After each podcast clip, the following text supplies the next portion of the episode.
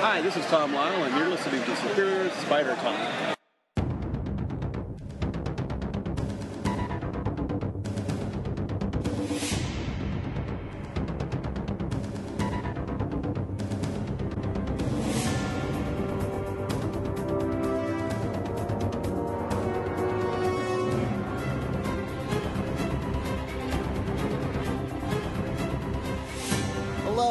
Welcome to the Superior Spider Talk. My name is Dan Gavazden and I'm the editor of GrindMyReels.com. And I'm Mark Giannacchio, the editor of the Chasing Amazing blog. Thanks for joining us for the 23rd episode of Superior Spider Talk.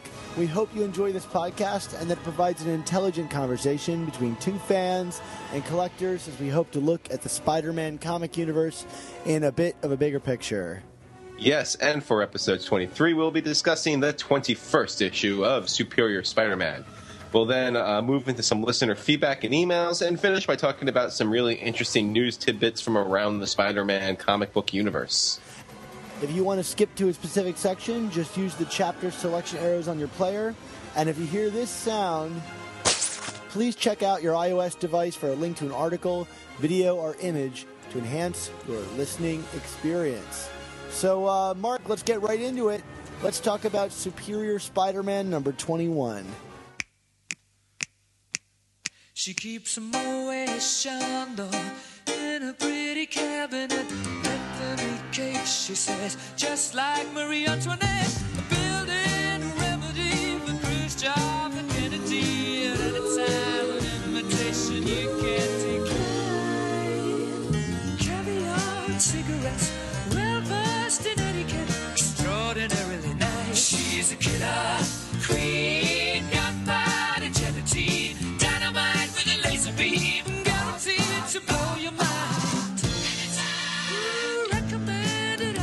All right, all right, all right. Superior 21. You know, Dan, for me, what I really liked about this issue was I felt it kind of served two purposes. It, it, was the nice one and done story involving a character that, you know, we had not seen in quite a long time in terms of Spider Man continuity.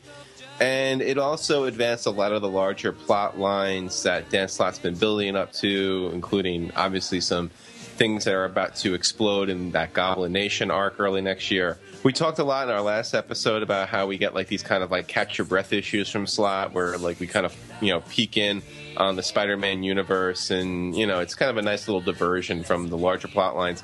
This I kind of felt like we had a little bit of that, but then you know big stuff happened, and you know there was a big Spider-Man and villain confrontation, and you know a nice um, uh, emotional uh, reconciliation as well. Um, so you know I, I, I really enjoyed how it, it just kind of like served all these different needs and angles. Yeah, um, and like I said last time, like that being like that, it was one of the kind of issues that I read Spider-Man for. This is kind of exactly the same, but maybe even more so. You've got the supervillain battles and the the like on the ground Peter Parker stuff and the bugle. I mean, this this covers all of the things that I love about Spider-Man, particularly in like um, the Roger Stern era Spider-Man, where it was just kind of Peter doing his thing and the bugle and and you know it's a lot about his social life, but still makes room for the big baddie. And uh, I thought this one was all those things, and then even a little bit more. Yeah, and and you know, I mean, just to focus at the start with, with the bad guy of the month, so to speak, with Stunner. I mean, I was I was really impressed with how um, Slot integrated Stunner in this issue. I mean, you know, Slot seems to have a pretty good knack of like mining the gold from the Clone Saga. Um, you know, I thought like his use of Jackal and Spider Island uh, a couple years ago was was well deployed, but you know, here is one. You know, when we saw the solicitations for this, I mean, you know, the obvious elephant in the room was okay. So what's Otto to do with his ex girlfriend trying to kill him as Spider Man? I mean, that was you know that was the gimme of the story. But like, I felt that you know he you know Slot's immense grasp of history and continuity um, helped him to really bring in a story with Stunner that worked on a lot of different levels. It wasn't just kind of you know the the sitcom um, misidentification angle. I mean, you know, the fact that Otto's avatar, you know, the, the '90s Doc Ock of all of all the avatars shows up at the end to kind of give some closure and finality to this character's arc. Um, because you know we really didn't get any finality to this character in the '90s when she was around. So, uh, you know, like, color me impressed that this was a really good stunner story in you know in a time and place where I wasn't necessarily expecting one. Yeah, and I was uh, really pleased with how she showed up and why she was called to fight uh, Spider Man in this issue. You know, normally these villains kind of drift in and out of the books, and you're wondering, like, okay, like where do they go when they're not in the comic, and what? Why aren't they just attacking all the time, or you know, like what? What are their lives like? And and Dan Slott's answer to this is really, you know, one that I had actually forgotten about that that Stunner had made this great sacrifice, um, you know, of her life for Otto's rejuvenation after the death by Kane, and um, you know to see that called back to here, and that be the reason why she's like on this you know dogged mission to destroy Spider-Man. I, I thought was really actually quite interesting and um, and really well handled by Slot. Yeah, and and there was a lot of callbacks in this issue too. I mean, one of the ones that, that jumped out at me, just I thought was a really cool visual, was um, Stunner ripping the um, the extra arms off of Spider-Man's suit, and I don't know. For me, that like felt like what Spider-Man did to Otto in Owl Octopus Wars, we were talking about in our last episode. So I don't know if with the Black Cat issue, if that arc has just been on Slott's mind a lot lately. But I, I just thought that was a cool visual. Yeah, I definitely think it was intentional because even Stunner has a line. She's like, "Oh, four mechanical arms." You know, it, it's you know Yeah. obviously you know obviously really kind of obvious auto shout out, Yeah. but um, Yeah, but just that, but that specific scene to me, it seemed like it, it, it echoed it. You know, when Peter, when when Spider Man, like you know, in his rage for what Ock is trying to do to Black Cat, he just rips the arms off him and like kind of leaves him. Um, you know, it just kind of struck me like that, like that, that rage to to to humble him to that degree. You know, because that's what Stunner's trying to do there. It's like, how dare you imitate the great Doc Ock? I'm going to humble you. You know, it's like, Yeah. that's that's kind of how I interpreted it. Well, one of the things that I always like when I read Spider-Man comics is the humor in the comic book, and you know, um, Doc Ock's voice is kind of you know, and he's not a particularly funny guy. Um, but you know, I think in this issue especially, Dan Slott has found a really good way of of finding that humor, even if it's not someone cracking jokes. I thought that this uh, issue was really funny, um, uh, funnier than most. You know, like the death by Kraken line. Ma- making fun of the NSA in, in the comic Right. was really funny, you know, and the world is finally really actually starting to notice how obtrusive Spider-Man is. You know, I've been I've been thinking about that a lot, especially in the um, the the arc issues, uh, um, and how many spiders were running across uh, Manhattan. You know, I gotta think that some people would be really bothered by this. Yeah, no, definitely. I mean, you know, I mean, I definitely feel like with with how Slot generally writes Otto is, you know, we're laughing at him, not with him. And there's still a lot of that too, but I mean, yeah, there's some genuinely funny moments in this issue, and and obviously the NSA thing. Um, you know, that was that's kind of like the other elephant in the room. I mean, you know, I mean that's that's obviously a theme that Slot's been kind of building towards since since he this kicked off. I mean, I I, I would think even more so since the um the massacre arc when he kind of shows up on all the closed circuit televisions at the end. Um, but um, no, I mean that that that's definitely um, some good stuff. We got some characters kind of returning out of the blue in this issue, right? Like we got some Betty Brant action coming on. Yeah, um, you know, I forgot where exactly she's coming from. I mean, the last we really saw her is with um, dealing with Flash Thompson in Venom stories. Um, like, what what has Betty been up to? I guess we'll find out. I mean, you know, and, and, and I mean, did they really get into the purpose of why she's coming back besides the fact that, you know, the Bugles obviously been kind of thrown, you know, off kilter in recent in recent weeks with, you know, Robbie, you know, grow, you know, being the ultimate badass city editor and firing people, and and that just had their their homicidal boyfriends break up with them, you know, things like that. Yeah, I Uh, guess I guess Betty's uh, blogging hasn't been enough to sus- sustain her, so she's now back at the newspaper. So, Mark, uh, this might be uh, telling for you. I was just say, like, I think I think my blogging hasn't been working out for me either. So maybe I should go crawling back, um, or not. Uh, no, so yeah, she's you know, it's always good to see a character like that. Although you know, just just as I'm talking to you about it, Dan Slots, um, words from New York Comic Con of I don't care if it's a Ditko character or a Romita character, you know, everyone's open for you know, it's open game, so to speak. Uh, during Goblin Nation, I'm wondering, oh, is, is is Betty Brant someone that something terrible might happen to that Slott might pull the trigger on? Yeah, well, he's certainly put her through the ringer before, you know, back in his first issue with Stegman, where she was accosted by a criminal and nearly died. You know, maybe he's got his uh, target set on Betty Brant. Yeah, poor Betty. You know, she first she marries what she thinks is the hobgoblin, and that didn't work out. And then you know she she starts going steady with an alcoholic who has the symbiote. So yeah, she just can't catch a break, right? I don't know. She's not exactly innocent herself. Half of I- these half of these problems she set up on her own. I still always think back to that issue, like, oh god, it's like 180 something, or where where she comes back and like, and she throws herself at Peter because and Peter's just getting over MJ, and she's like all like kind of like sexed up and stuff in that issue, and then Ned is just like, wait, we haven't we haven't gotten divorced, we're not broken up, what is this crap? And it's like, oh man, Betty, like. I, I've lost all respect for you. So Well, yeah, she, you're right. She keeps that going for a while, and she even goes and dates Flash at the same time. Right. Well, of course, and that's what led to more of the evidence that Ned was the Hobgoblin because he was, you know, going to set Flash up, right? So I don't necessarily blame him. Yeah, no. Well, Flash, Flash, Flash is trouble, man. If you're going out with Flash, you're trouble. You- you- You're looking for trouble, right? yeah. So what else do we got here? We got um let's talk some Carly Cooper action in um Superior. What did you think of Carly's stuff? Can, are we allowed to call it Carly Cooper action? I mean, this is this is Carly Cooper in action, Uh, con- contin- Uh. continuing in action. So frustrating, am I right?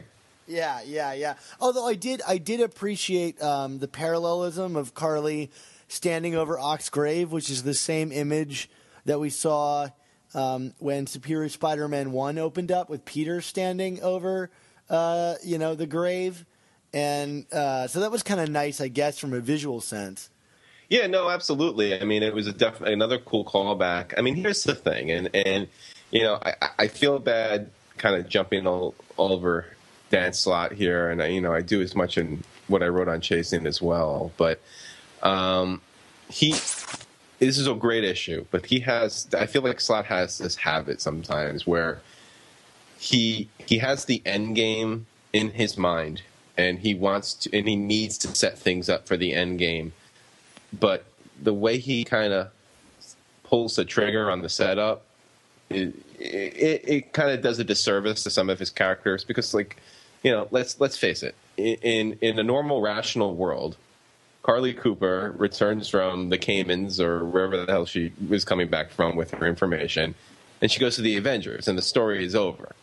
But we can't obviously can't do it that way because Slot wants to introduce all these other elements. So you know, like like, and they're they're really interesting ideas. Like, why is Otto's grave empty? Um, when when Carly is presented to the Green Goblin, there's clearly a familiarity there. So it, starts begging questions about who's the Green Goblin, and, and, and it's setting things up for that. What's in the journal that the Green Goblin is reading, and how is this going to be used against Carly or used against Otto? These are all really great points that I think are probably going to have great payoffs. But getting there didn't make sense, and it's a little slapdash. And I wish Slot could come up with a better way to get from point A to point B. Sometimes when he when he starts trying to pull all these big ideas together. Yep, you said it as well as I could have said it. Um, Sorry, didn't mean to steal all your thunder. no, no, no. Th- thunder properly taken. Okay. but let's talk about uh, Otto's body. Do you have any thoughts about this? I mean, I I, I am perplexed. You know wh- where this body could possibly be. I heard his body was stolen by some random doctor who was interacting with the original lineup of the Uncanny X Men. And, and wait, no, wait, we discovered that was a robot, so couldn't be that. Um, you see, that's why I was mad about that story because it's like we could have stolen that body and someone could have been screwing around with with the original Doc Ock, and it could have been like, oh wow, this all ties in together and it's really cool. But alas, that that horse has been officially beaten.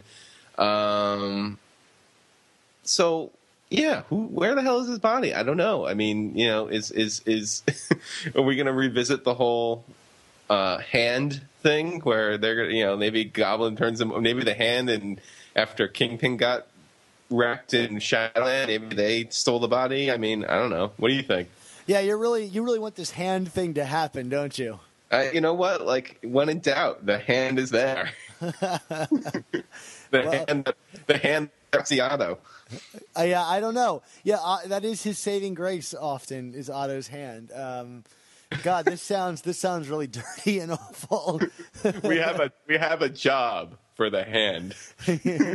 his hand was really helpful in issue two of Superior Spider-Man. If you catch my drift. Oh, now you just crossed that line. Now, now, now we got to put a parental advisory on our podcast, Diane. Thanks so much. Yeah, thanks. uh, but uh, yeah, I, I don't know. I have no idea. There, there was a moment where like Carly got grabbed by an arm, and I thought, oh my god, that's Carrion's arm. Are we really going to do this? Uh, are we really going to bring Carrion back? And then, whoo! Thankfully, it was just Menace, which is a sentence nobody has ever said in the history of, of Spider-Man comics. I, oh, you really would prefer Menace to Carrion? Uh, that's interesting. I think so. I think so. You see, like, I guess it depends on like what era of Carrion you're getting, but that's a whole other issue. Yeah. Because I thought like his early spectacular stories that um was that a was that Mantlo? I believe so. Uh, yeah. I mean, I thought some of those were were, were fun, but and he's a floating corpse clone or whatever. yeah, yeah, and he like trashes Peter's apartment and all that stuff. yeah, yeah, they're kind of fun. They're kind of fun, if not like very oddly powered villain for Yeah. and what he is. But um, anyway, so yeah, um, you have no theories about this. Do you have? Do you have any like ideas? So wait, so you're not counting my hand comment as a theory? Oh, you know, no, no, okay, fine. I'll count it. I'll count it. I'll count it. I'll count it. Um. Well, this is the. Mm, yeah, I don't know. I, I I don't think. I think I will say this. I think the body has been dug up. I don't think it, it's. I don't think the body has, by itself, escaped. no, I, I agree. I, I I don't see any zombie things happening in this. Yeah, yeah. I mean, I, you know. So the question becomes, why? Why is somebody? Why would somebody dig up the body? And of course, what's the end game? And and, I mean, maybe it's a it was a trap that the Goblin set, thinking that Spider-Man would show up. No, you know, like after, you know, that call back to that first scene in Superior. You know, it's Peter standing over the grave. So maybe, you know, they kind of set this trap, like the hollow grave, to, to, to you know, like oh, thinking he'll come back. Maybe I don't know. I'm just imagining Menace is just like hiding in a bush nearby, waiting for someone to come up. Right. She's like, "Oh, it's it's Carly. I, I guess I'll go with this." Because I mean, you know, I mean, obviously, this the, the game changes with Goblin having the journal and what's the journal says. But you know, prior to that, there's no reason to think that the goblins know who um, that Doc Ock is Spider Man, and thus they they're going to sabotage the grave. You know what I mean? Like it's just that that's that's just yeah. So I mean, like to me, I feel like it was either just a trap set for Spider Man for Peter, Spider Rock, whatever you want to call him, Spock, Yeah. or or someone another party altogether dug the body up for for nefarious purposes, i.e., the hand. Yeah, I like I like I like that theory a lot, and I know you can have stuck with this for a while, so I'm going to support you on that one. Okay. Um, about the journal, you know, it didn't really seem like a big mystery to me. I mean, I think this is an awesome moment, uh, you know, that probably Spider fans have been waiting for because, in a way, I think this is uh, set up to um, get us back to the status quo before uh, Brand New Day, where the Goblin knows who is Spider Man, knows it's Peter Parker, and that journal definitely includes that he is Peter Parker, and possibly even that Doctor Octopus is in his mind. Yeah, it's it's it, absolutely. I mean, you know, what I guess you know, Carly, Carly has been so kind of I don't want to say stupid because that's a really mean word, but so dense about a lot of what she does. Of course, she's going to put like all of her critical evidence in a journal. Yeah, yeah. Dear diary, today I cracked the case. Tomorrow I'm going to visit the grave. On Thursday I'm going to go see the Avengers. oh wait, the crosstown bus doesn't operate on Thursdays, so maybe I'll hold off till Friday because God knows I don't want to walk. well, yeah, but Friday I might take a three day weekend, so well it can wait till Monday. You gotta oh, go to hold, ha- you gotta go to happy hour.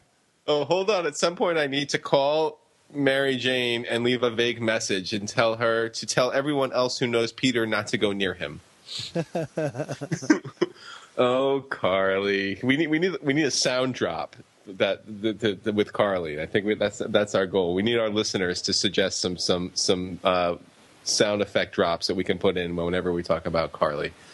Um, Well, let's so- get back to the story and what we liked about it. Uh, of course, yeah, of yeah, course. yeah. Well, well, well, well, I mean, we could also keep speculating about these these plot points that were brought up with Carly. I mean, I, I, mean, like I said, I, I, I don't like how how Slot got us from point A to point B, but I'm excited by what point B presents because okay, so let's who is the Goblin? I mean, clearly knows who Carly is. So who does that who who who has interacted with Carly that that we can throw up there as candidates? Well, I went back and reread actually a bunch of uh, of storylines involving Carly.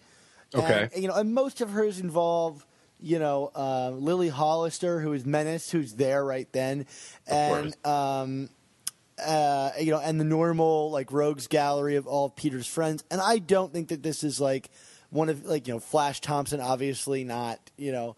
Um, so I mean the the real candidates, you know, obviously Harry knows her because Yeah. Harry's the one that introduced her to Peter, um, and so that still leaves that possibility.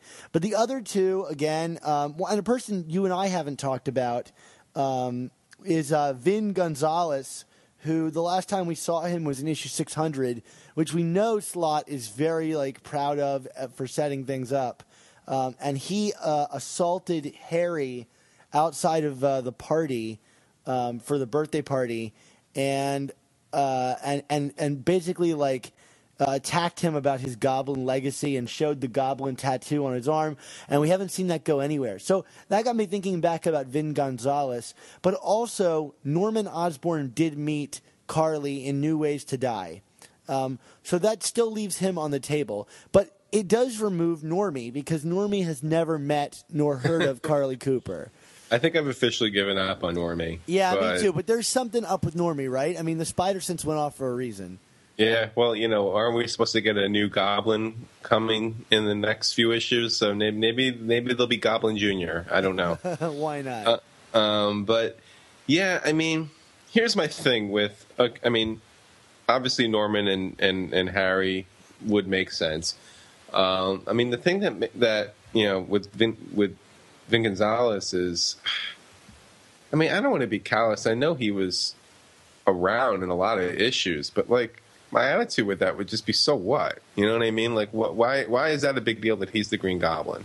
he was like- already the uh, the the spider tracer killer, Yeah, or at least involved in that. Yeah. I just yeah, I just that I would I would feel legitimately let down by that. And it makes sense. So it's not I'm, it's not that I'm dismissing it. It, makes total sense and and I think he's as viable as a candidate as any right now. Probably more so than than some of the other names that we've tossed around the last few months. Um, but I don't know. There's, I mean, would that would that excite you? Not really, other than a oh connect the dots kind of way. Um, I mean, I think the only person that would make sense, like he makes sense to me, but the really uh, all evidence still points towards Norman. You know, Yeah.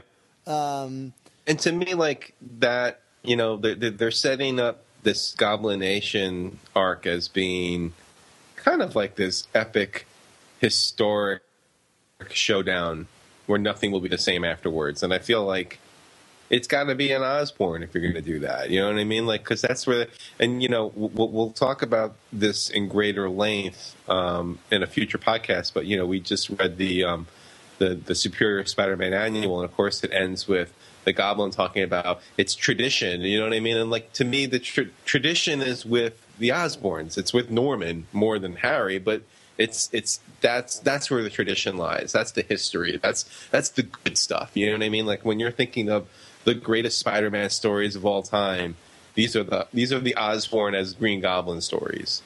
Yeah, Um, I, I, although that, and we'll get to this later when we talk about that issue uh, in a couple podcasts from now.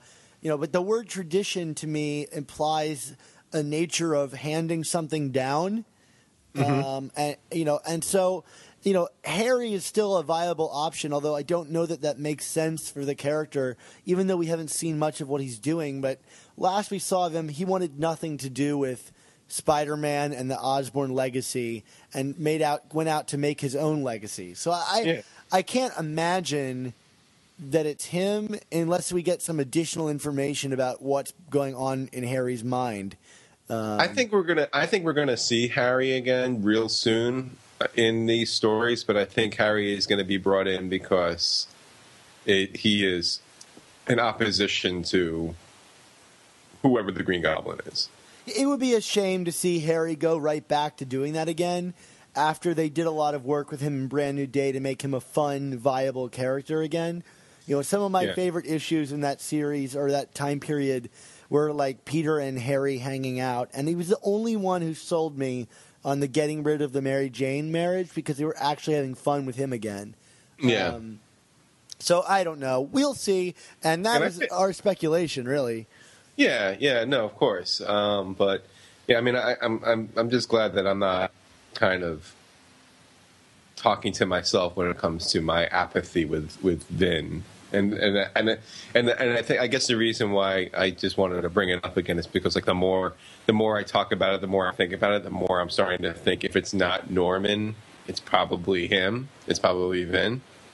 So, and that just kind of makes me sad. I don't know. You're getting sad about someone who wasn't even on our radar like last week, and now and now he's completely on our radar. So Yeah, he's like, yeah. Um, so, um, so, um, you know, we're talking about speculative characters, but let's talk about characters who we, we know are in fact a part of the Spider-Man universe. Um, we had some more good stuff from Anna Maria in this issue. I thought. I mean, um, God, that that that that whole plot is just so interesting and is going to be really so awful for her when the truth comes out because you know, I think she is very sincere in in her feelings for Peter, and I think that Otto is sincere in her feelings in his feelings for her. But oh man, like that is just. I mean, talk about living a lie right now, right? Yeah, I mean, there's that great moment where Anna is talking to uh, the the schnoz, um, and uh, she she's like talking to him about like how smart Peter is and everything, and Otto thinks to himself, "Wow, she really understands me."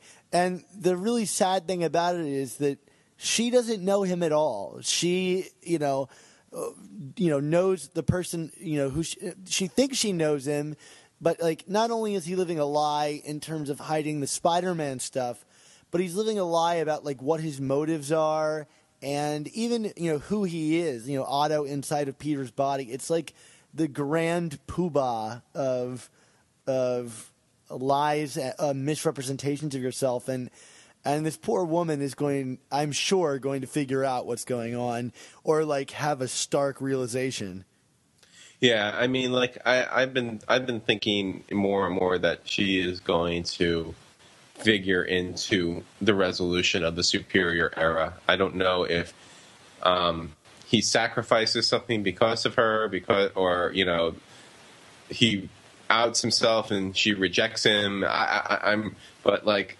like she she's going to play a role in this. I feel like like again like uh, she's being built up as being too important.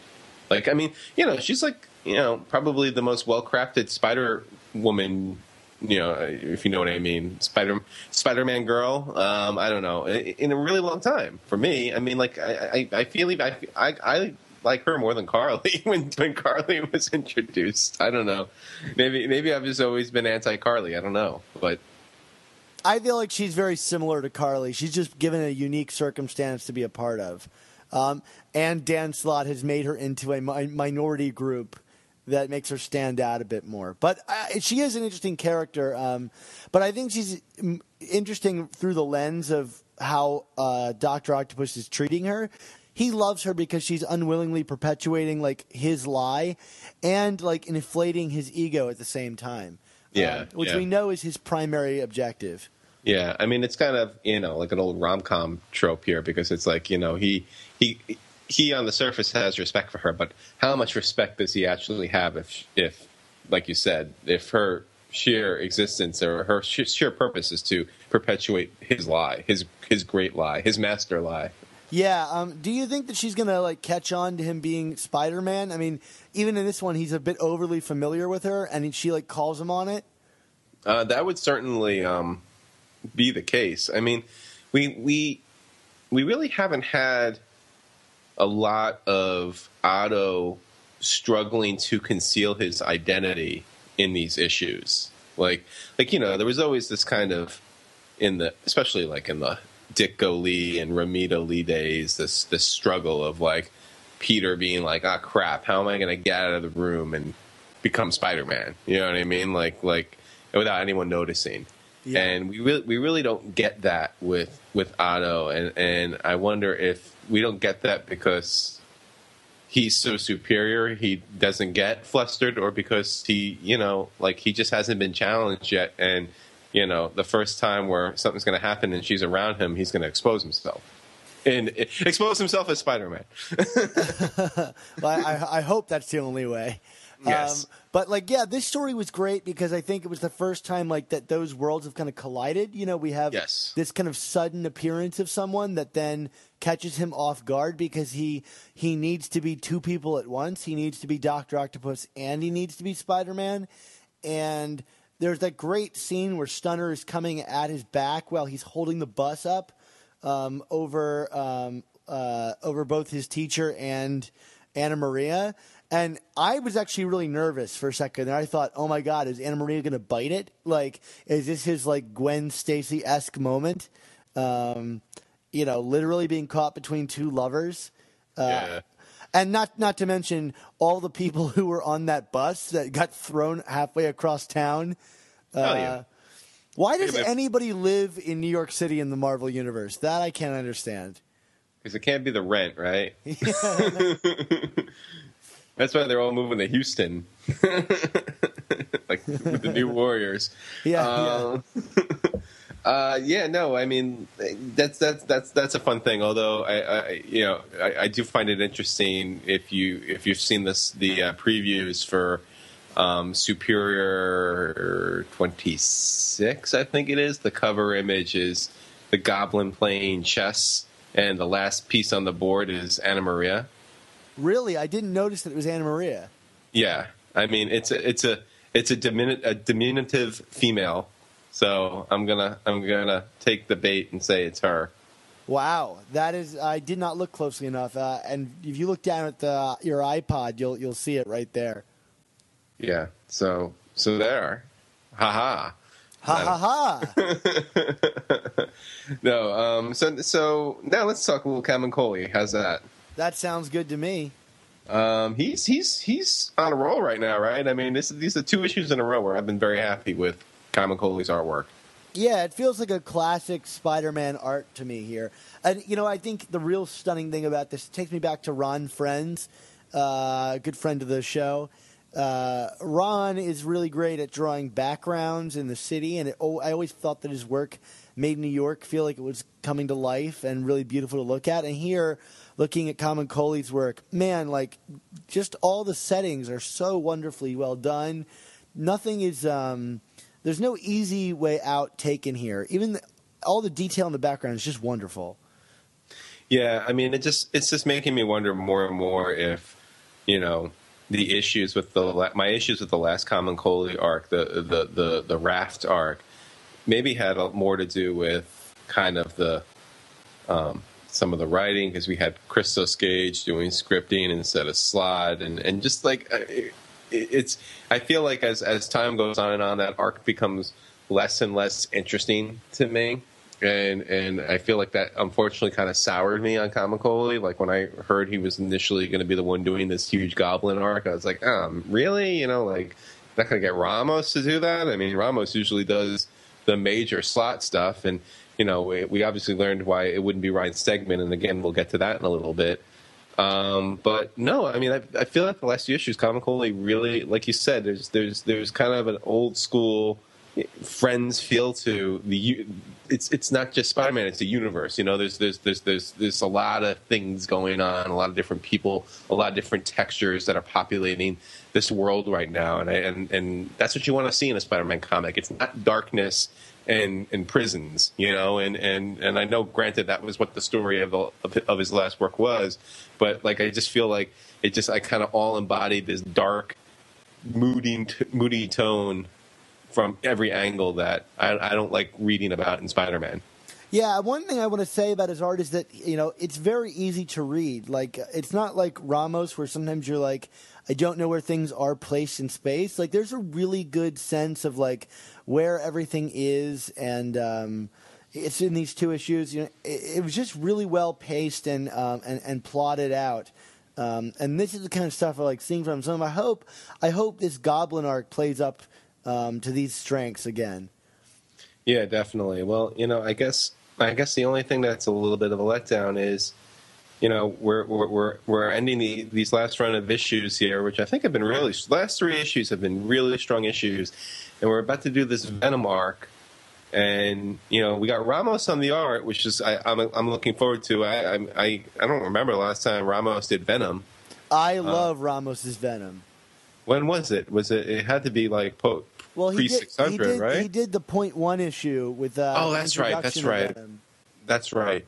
Um, but but yeah, I mean, like, what was I going to say? That that you got Gage doing the script again, and you know, like, I just I just hope that you know this kind of like I feel like there's like life to this title again, and and and you know, like there's a lot of big stuff going on, and and, and a lot of forward momentum and I would hate to feel, especially since this is going to be a four part arc, I would hate for this next thing to kind of grind everything to a halt as you know we kind of jog in place to set up all the goblin stuff in February.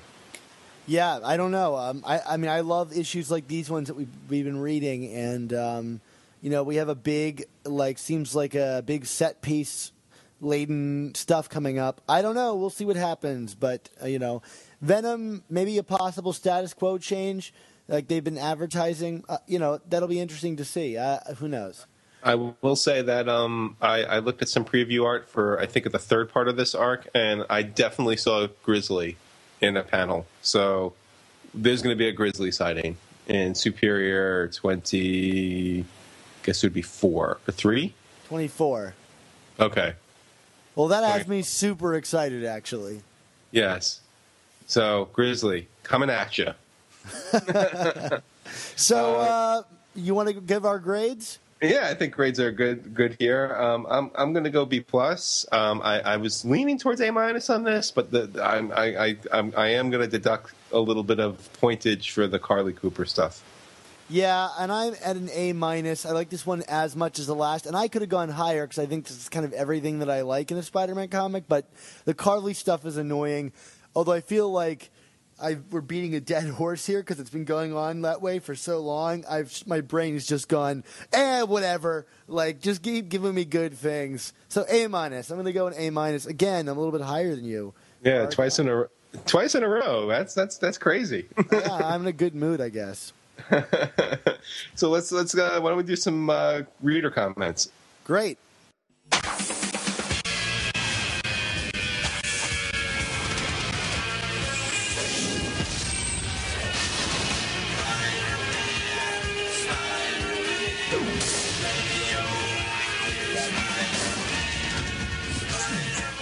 So, like always, you can uh, go online to our iTunes page and you can rate us on iTunes as we ask you to do, and um, and we will read them here on the show. So, we actually have one new comment this time, and it's from Ryland Bojack, and he gives us a five out of five. I hope that's how that's pronounced there, Ryland. Um, and it's called Best Spider Podcast. And this is what he has to say. Well, he has to say. I have to say, I love this podcast. It seems like so many places on the internet focus on what are the negative aspects of comics today. It's so easy to pick out the bad stuff, but these guys seem to really focus on the positive and thoughtfully discuss what could be better. I love how they don't agree on everything as well. It makes for very interesting discussion. I do not know a lot of people who are into comics. As a matter of fact, a lot of people I know think they're kind of stupid. I very much appreciate how thoughtful the conversation is, and I find myself looking forward to each, uh, each new episode. One other cool aspect of the podcast is the discussion of classic Spidey comics. These guys know their stuff, and as a result, I've learned a lot. Thanks, guys. Keep up the good work.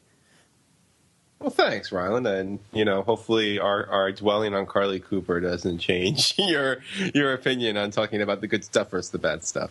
yeah, I mean, I really appreciated this comment because you know, uh, I think we've all encountered, or us comic book readers, when you probably try to talk comics people that aren't necessarily into comics, they kind of give you the eye roll or the like whatever. And you know, and comics are probably more popular now than they've in, in popular culture than they've been for a while because of the movies and everything. But yeah, I mean, it, it's hard. It's hard, I think, to find, you know, adults that want to talk comics, you know, in an intelligent way. And uh, I think that's one of the reasons we started this show.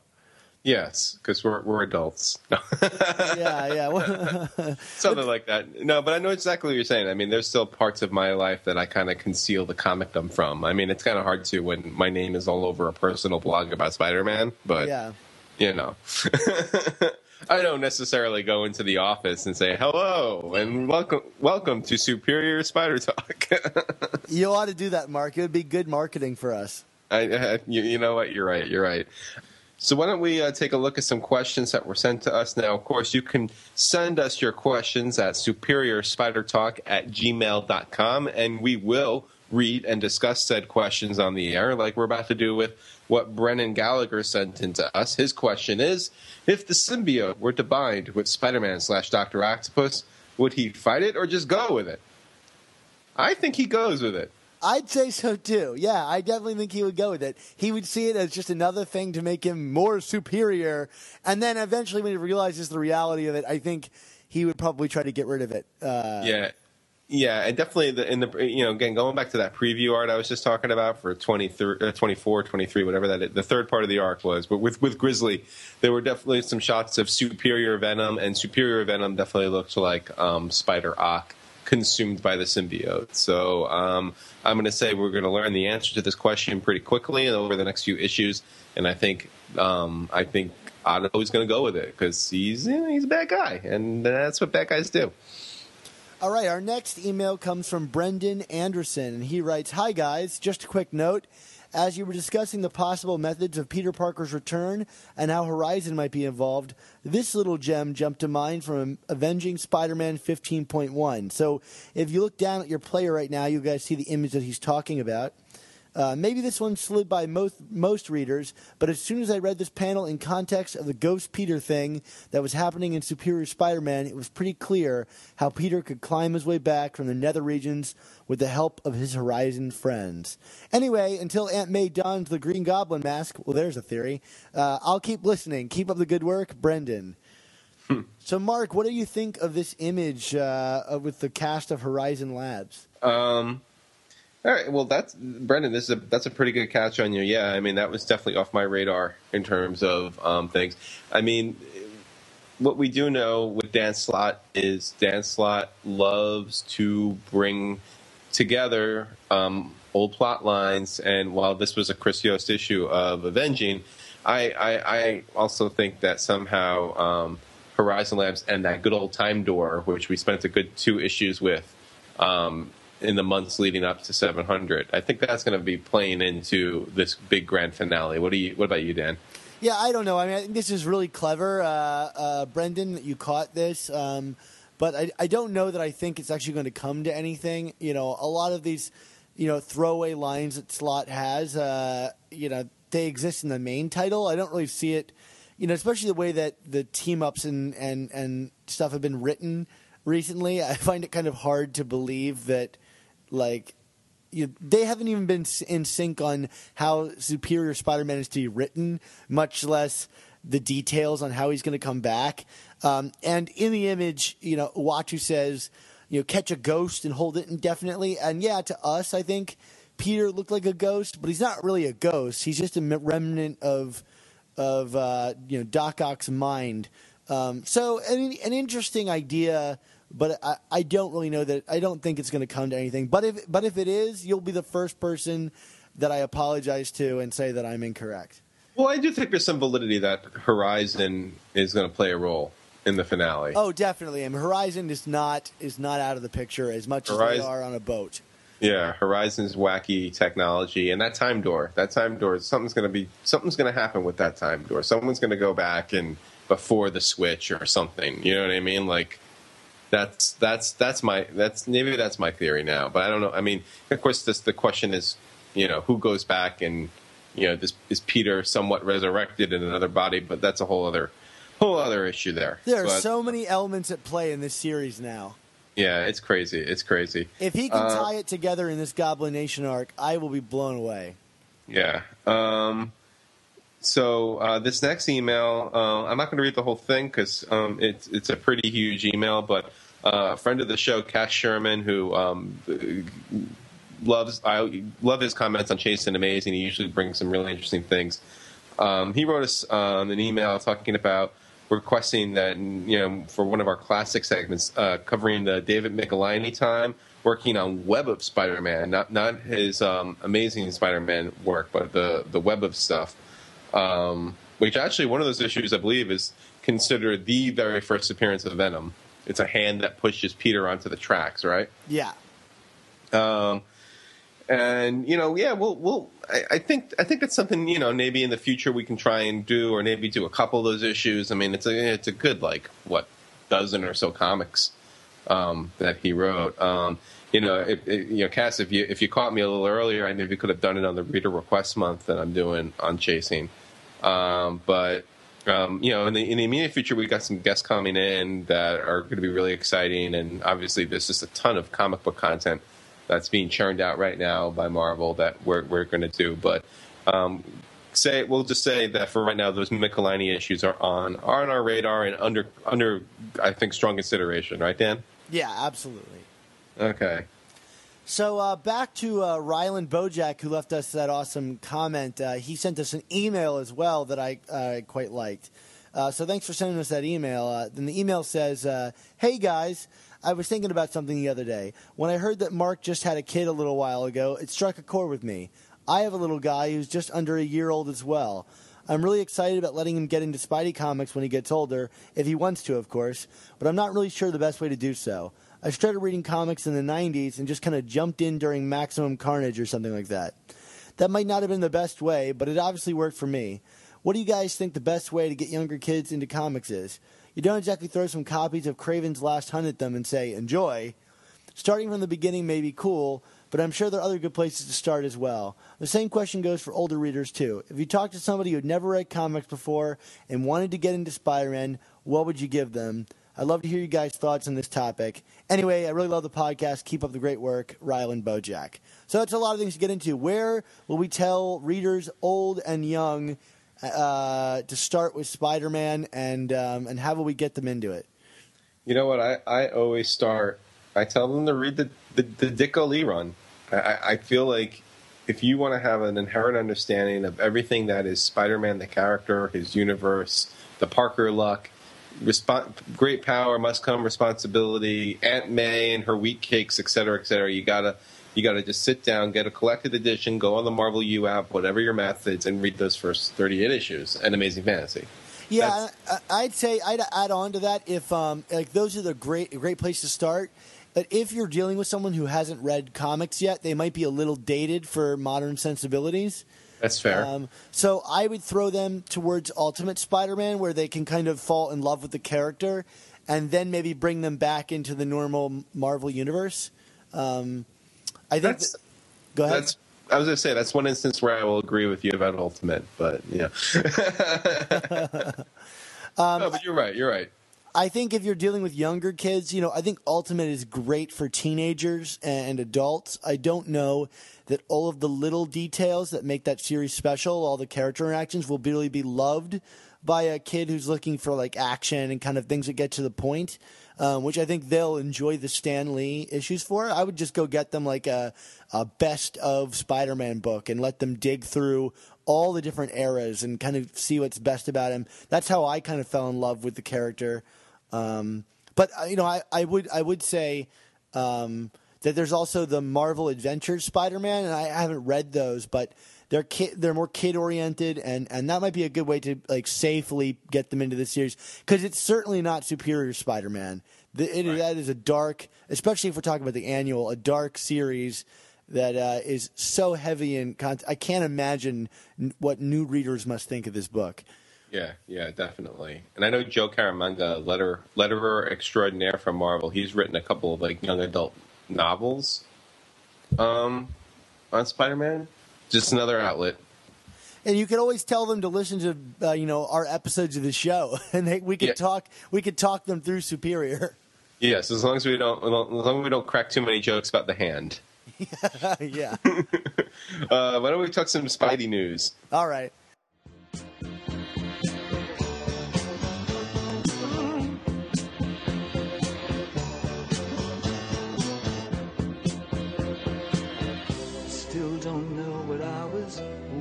And my time was running wild, a million dead end streets. And every time I thought I got it made, it seemed the taste was not so sweet. So I turned myself to face me. But I've never caught a glimpse how the others must see the faker. I'm much too fast to take that test. Changes. Turn and face the strain. Changes. Don't wanna be a richer man. So uh, what did we hear this week, Mark? Well, um, we got a couple interesting little tidbits. Um, one of the, one of them is um, Ryan Stegman announced via well Marvel teaser and then via Twitter that he's going to be um, working on the a new Wolverine series with um, Paul Cornell. So that course begged the question: Are you working on Superior? And I asked him directly on Twitter, and Ryan's response to me was, "I'm done with Superior for now." So um, looks like Stegman is out of the rotation for the time being, which is a shame because I really liked Ryan's work on Spider-Man. Yeah. Um, but I, I mean, I know from our interview that we did with him at Comic Con, and just he he is ecstatic to be doing Wolverine. This is like a dream come true for him. You know, this is, you know, I mean, Ryan is like our you know our age, Dan. So I mean, for him, you know, Wolverine was is the icon of probably our generation. I mean, he's not my cup of tea because I like my heroes to be heroes, not anti-heroes. But um, but you know, obviously, I can see someone like just being completely blown away by having the opportunity to work on Wolverine if they're like an artist who grew up in you know in our age bracket. So um, you know, kudos to Ryan for for getting a, a- dream come true. But like, like I said, you know, we'll, we'll, miss him in the rotation. I wonder if we're going to get a, a, a third artist back into the mix. Yeah, could someone have heard our interview with Bagley and, and, and read the post on Spider Fan asking him to return? Oh man, I would love Bagley, but like, I mean, I think it would be an insult to Bagley if he was just part of a rotation. Don't you think? Yeah, he's too he's too good and too quick uh, to produce things. To I think really, I bet he could produce two issues of this a month just by himself. Yeah, I mean, you know, maybe maybe he takes an arc off every like third arc or something like that. But I mean, yeah, I mean, like, you know, Bagley's a Bagley's a, a, a I don't want to say a living legend. That sounds like a little hokey, but you know what I mean. Like he's he's a hev- he's a home run hitter. You know what I mean? Like he's I I, I could see them, you know, throwing him on another title that they they really want to like bring along that that, that that that they have high hopes for, kind of like what they were doing with him and Matt Fraction on Fantastic Four. You know. Yeah, absolutely. Um, I you know I do think Ryan will be back. Uh, you know he's doing this Wolverine title that's like you know going to last for a little while. You know, but you know it could just be that he's taking you know time to do something else while Camuncoli does this really long Goblin Nation you know thing that's going to last us through you know like March or whatever. You know, uh, Stegman needs some work. Yes, yes, of course. Um, and then uh, in terms of other people coming and going, and this one I'm not as broken up about. We got Chris Yost is going to be leaving uh, Superior Spider-Man team up, and Kevin Shinick, who's doing well from Robot Chicken fame, but also from Superior Carnage fame. He's going to be the new regular writer on Team Up, um, and I, I, think this change is welcomed. I, I, I, you know, I, I know a lot of people have very high praise and high hopes for Chris Yost, but I don't know, like Team Up and Avenging those those stories have just not been clicking for me for a while, and I, I, I, feel like Shinick has done a really great job on Carnage. I mean, it's the first Carnage story that I really sincerely like in a really long time. This, despite the fact that it's really not Cletus Kasady, which I know has the symbiote cult all pissed off, but um, you know, I, I, I, I look forward to seeing Shinick do some Spider-Man stories. And I'm right there with you. I, especially reading uh, Superior Team Up number six today. I'm just still kind of left cold by the series, and I'm ready for some new blood to come in. So, looking forward to Shinick, uh, and I'm loving the Carnage story as well. So, so yeah, that'll be interesting to see how much the title like really changes under new direction. Definitely.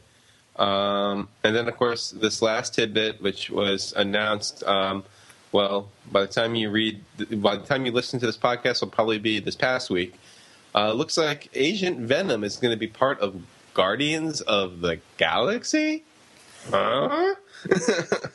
Looks like it. Um, so there is a free comic book uh, day comic for Guardians of the Galaxy, and they just announced there was a blacked out character that was revealed today to be Agent Venom, and uh, the same issue, the free issue, also has a backup in it written by Dan Slott that's going to lead into the Goblin Nation story.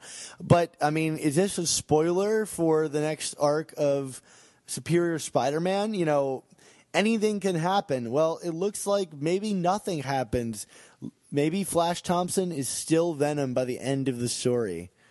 Right. Well, that's that's all well and good. Um, or maybe he loses it and he gets it back. I don't know, but I, yeah, I'm uh, sure that's probably what will happen. But uh, but yeah. I, I mean, I'm I'm intrigued by this, and and then of course I also wonder what this means because you know we know that Marvel loves to have synergy between its comic books and its movies, especially the Marvel Studios movies, and with Guardians coming out next summer. I mean, if this is if he's going to be part of the rotation come May, I think is what the is what the announcement said today. Um, yeah, I mean, is that going to? It doesn't look like there's any discussion of Venom being in the movie, but he won't be because he's owned by Sony. And right, but but I'm wondering if this is a one of their workarounds. Like, if is Eddie Brock owned by Sony and Agent Venom owned by Marvel? You know what I mean? like, it's, is, it's an interesting idea, but probably way too late for them to execute. Well, not for this movie, but I'm just saying, if this is this a way to bring Agent Venom into the Marvel movie universe? That's because, an interesting idea because it's i mean you know someone raised the question um, you know with this whole not to get too tangential folks but with this whole uh, situation with um, quicksilver and scarlet witch being in both the avengers 2 and in days of future past which are the two separate studios. You got the sony and then marvel studios. Um, that you know i, I heard um, one of the podcasts that I listened to, um, the Matt and Brett Love comics, I believe it was on them where I, where I heard it, where they're talking about this whole inhumanity thing that's going to be kind of pushing the new Marvel status quo over the next year, and this Terrigen mist that's going to bring out powers in people. It's basically, it sounds like it's a workaround to get mutants involved in a way where we don't call them mutants, and thus we can use them in Marvel movies. Um, so I, am just saying we, we, we, we, probably need to look for elements of the Spider-Man universe that can be worked around to be brought into Marvel movies because that seems to be a very intentional thing that's going on in the comic book universe right now. Yeah, I don't know about the legalese of it, but uh, it's an interesting idea. Yeah. So, but uh, in the meantime, Venom and Brian Michael Bendis will be writing them, so that should be at least more interesting than what Cullen Bunn's been doing, right? I agree. I, am a big Brian Michael Bendis fan. So BMB especially you, you and your well, you won't have Ultimate probably much longer, Dan. So hey, quiet down. I think it's going to continue the way he's writing it in Cataclysm. I think I think Spider-Man is going to save the universe and uh, and end up keeping his series. So we will talk about that later. If that series ends, I think you and I need to record an Ultimate Spider-Man discussion. All right, we'll, we'll put it put it on, put it uh, on the on the on the. I don't even know what I was going to say. The docket. Yes, we'll put it on the docket. There we go. oh boy. All right, so uh, why, don't, why don't you start taking us home, Danny boy?